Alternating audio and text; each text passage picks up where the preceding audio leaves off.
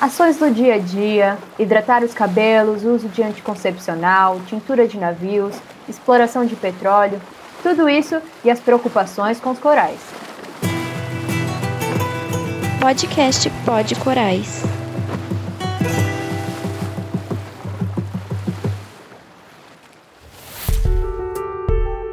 Bem-vindos e bem-vindas a mais um episódio do podcast Pod Corais.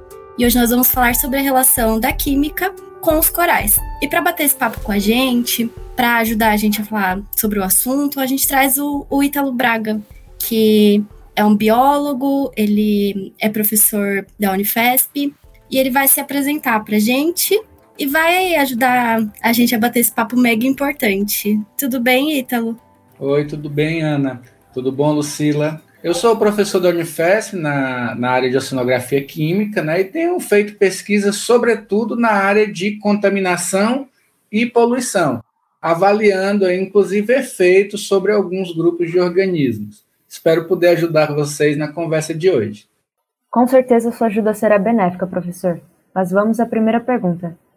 Quais são os grupos de resíduos que podem prejudicar a vida dos corais?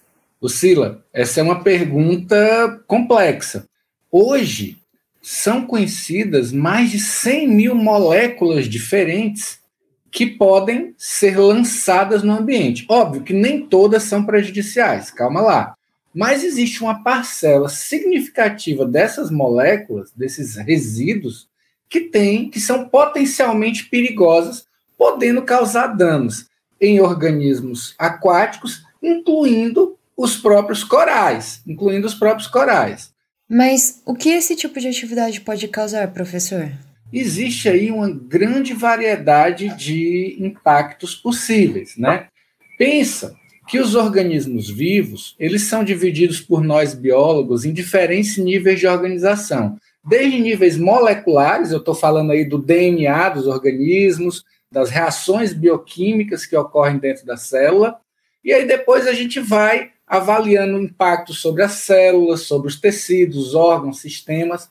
E, a bem da verdade, considerando essa grande variedade de resíduos a que eu me referi, lembrando, viu, Lucila, que dentro desses resíduos não tem só moléculas, não. Você tem também os resíduos sólidos, incluindo os microplásticos.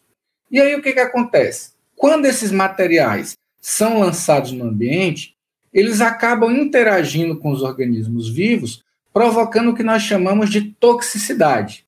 E aí você tem desde danos ao material genético, quebra da fita de DNA, até, por exemplo, alterações endócrinas, né? Por exemplo, eu trabalhei muitos anos com um composto que o principal efeito dele era fazer com que as fêmeas de moluscos desenvolvessem pênis, quer dizer, uma alteração sexual no organismo.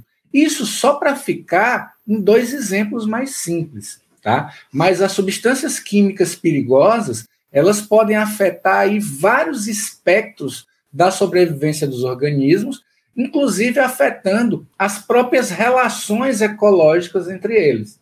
Isso é tão importante na atualidade que, da mesma forma que existe um painel intergovernamental para monitorar as mudanças climáticas, o IPCC, estão agora os cientistas do mundo inteiro discutindo em criar um painel intergovernamental para monitorar os efeitos da poluição química. Mas o que esse tipo de atividade pode causar, professor? Beleza. Da onde essa, da onde essa contaminação vem? Veja bem, de uma maneira geral, esses contaminantes são resultado das atividades humanas, né? E existem alguns grupos de atividades humanas que são mais problemáticos. Vou citar alguns. Atividades agrícolas, principalmente aquelas atividades é, agrícolas de larga escala que utilizam pesticidas. Nós vimos aí, durante o ano passado, o Brasil liberando mais de 450 pesticidas diferentes, liderando um ranking mundial de princípios ativos que podem ser usados.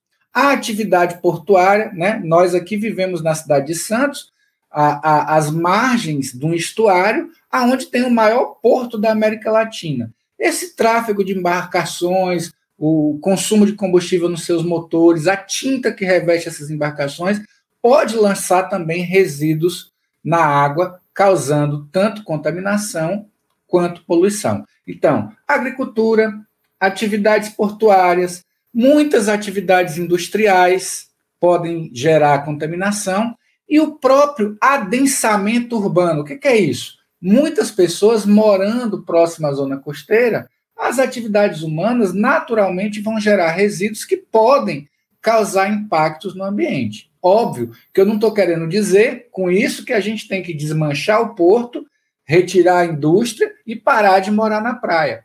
Mas é preciso que haja mecanismos regulatórios para que essas atividades possam ser desenvolvidas, minimizando os impactos que eles podem causar sobre os ecossistemas, sobre os organismos, incluindo os nossos queridos corais aí, que pelo que eu vi são objeto né, desse, desse podcast. Então, você falou um pouquinho da, dos pesticidas, da ocupação da zona costeira. Então, entrando um pouquinho aí nesse âmbito, como você acha que o nosso comportamento ele pode afetar de maneira positiva ou negativa a conservação desses corais? Perfeito, Ana Beatriz. Olha só, é, os maiores impactos eles não são provocados por pessoas individualmente. Eles são provocados por corporações. O agronegócio, a atividade portuária, a atividade turística. Porém, somos nós, pessoas individuais e eleitores, né, que podemos exigir das autoridades que haja uma regulação sobre isso. Para além disso, para além do que a gente pode exigir que seja cobrado das corporações, nós individualmente podemos tomar algumas medidas que visem prevenir os impactos. Como, por exemplo, a gente sabe que o microplástico é um problema grave na atualidade. Então, na medida em que a gente puder escolher e substituir produtos né, que seriam é, originalmente de plástico por produtos alternativos, nós estaremos aí tomando uma atitude que é proativa em relação ao ambiente. No caso dos corais, tem um exemplo interessante. Áreas habitadas por corais, vocês sabem que os corais são organismos muito sensíveis, né? a variações ambientais. Já há relatos de impactos resultantes da simples presença de pessoas usando protetor solar. Então a pessoa vai surfar no Havaí, vou usar um exemplo daqui, né? Vai mergulhar em Fernando de Noronha, aonde existem recifes de corais sensíveis e usa um protetor solar. E as substâncias químicas que são liberadas desse protetor solar na água podem causar danos é, reprodutivos e em outros mecanismos de funcionamento dos corais. Então, essas pequenas atitudes, na medida em que você puder substituir, reduzir o protetor solar, ou talvez optar por uma marca de protetor solar que já tenha sido estudada e que não cause tanto problema, seriam mecanismos individuais de ação aonde a gente poderia ajudar né, a minimizar os impactos. A água do banho também, professor? A água do banho também. Vamos fazer um raciocínio bem simples. Quando você toma banho, você usa sabonete, você usa shampoo, você usa, às vezes, algum outro tipo de cosmético ou produto de higiene pessoal, e aquilo vai tudo pelo ralo, né? E eu quero que você raciocine que o mar começa ali. O mar começa naquele ralo do seu banheiro. Aqueles materiais que estão indo para ali, eles vão cair numa rede de saneamento básico, vão passar por uma estação de tratamento, e aquela água, muitas vezes, é o que acontece nas cidades costeiras do Brasil, é lançada na água. Só que tem um pequeno problema. A, os mecanismos adotados pelas estações de tratamento, raramente, no caso do Brasil, são eficazes para remover esses resíduos. Tá? Então, se você usa aí, ah, por exemplo, uma substância química que é muito comum em shampoos anticaspas, como o zinco piritiona, né? Depois que você enxaguar seu cabelo, aquele zinco piritiona vai passar pela rede de tratamento, não será removido pela estação de processamento, de tratamento, e vai chegar na água. Ora, aquilo foi feito para matar a caspa na sua cabeça. Mas quando aquilo chega no ambiente, o que, que aquilo causa? Né? Já há estudos que têm mostrado que várias substâncias do nosso uso cotidiano, até medicamentos, fármacos, né, que nós ingerimos, acabam chegando no ambiente e causam problemas. Professor, lendo algumas coisas, notícias, artigos, enfim, eu encontrei uma informação de que até os anticoncepcionais são encontrados, né?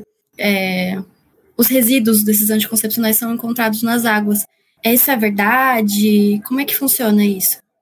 é a mais pura verdade. Inclusive, nós aqui do nosso grupo de pesquisa aqui da Unifesp, né, que é integrado por várias pessoas que estudam ecotoxicologia, eu, professor Camilo, professor Rodrigo, professor Augusto, professor Ronaldo Torres, nós temos estudado esse impacto de alguns compostos, incluindo né, o 17-alfa-etinistradiol, que é um dos princípios ativos presentes na pílula anticoncepcional, e nós já temos encontrado resíduos dessas moléculas em amostras de água e de sedimentos do estuário de Santos, e não é uma coisa inédita, isso tem sido encontrado no mundo inteiro, e ao mesmo tempo os ecotoxicologistas têm mostrado que as concentrações que a gente encontra aqui no ambiente são suficientemente altas para induzir efeitos prejudiciais em organismos, né? Então, é um fato, né? Os, a, o consumo de, de pílulas anticoncepcionais, tá? Pode levar a impactos ambientais. Mas é importante pontuar que, além disso, também o consumo de, uh, paracetamol, ibuprofeno também pode causar os mesmos problemas. Não estou aqui de forma alguma querendo fazer uma apologia parar de tomar a pílula anticoncepcional, que no Brasil é o mais eficiente tratamento é, contraceptivo disponível, né? Que é barato e eficiente. Nesse aspecto, qual seria a solução? Fazer a solução, a, a população mudar de medicamento? Hum. A solução seria instalar mecanismos nas estações de tratamento capazes de remover essa substância. Isso não acontece porque custa caro. São pontos muito interessantes, professor. Inclusive, eu acredito que para os leigos muitas coisas foram esclarecidas aqui.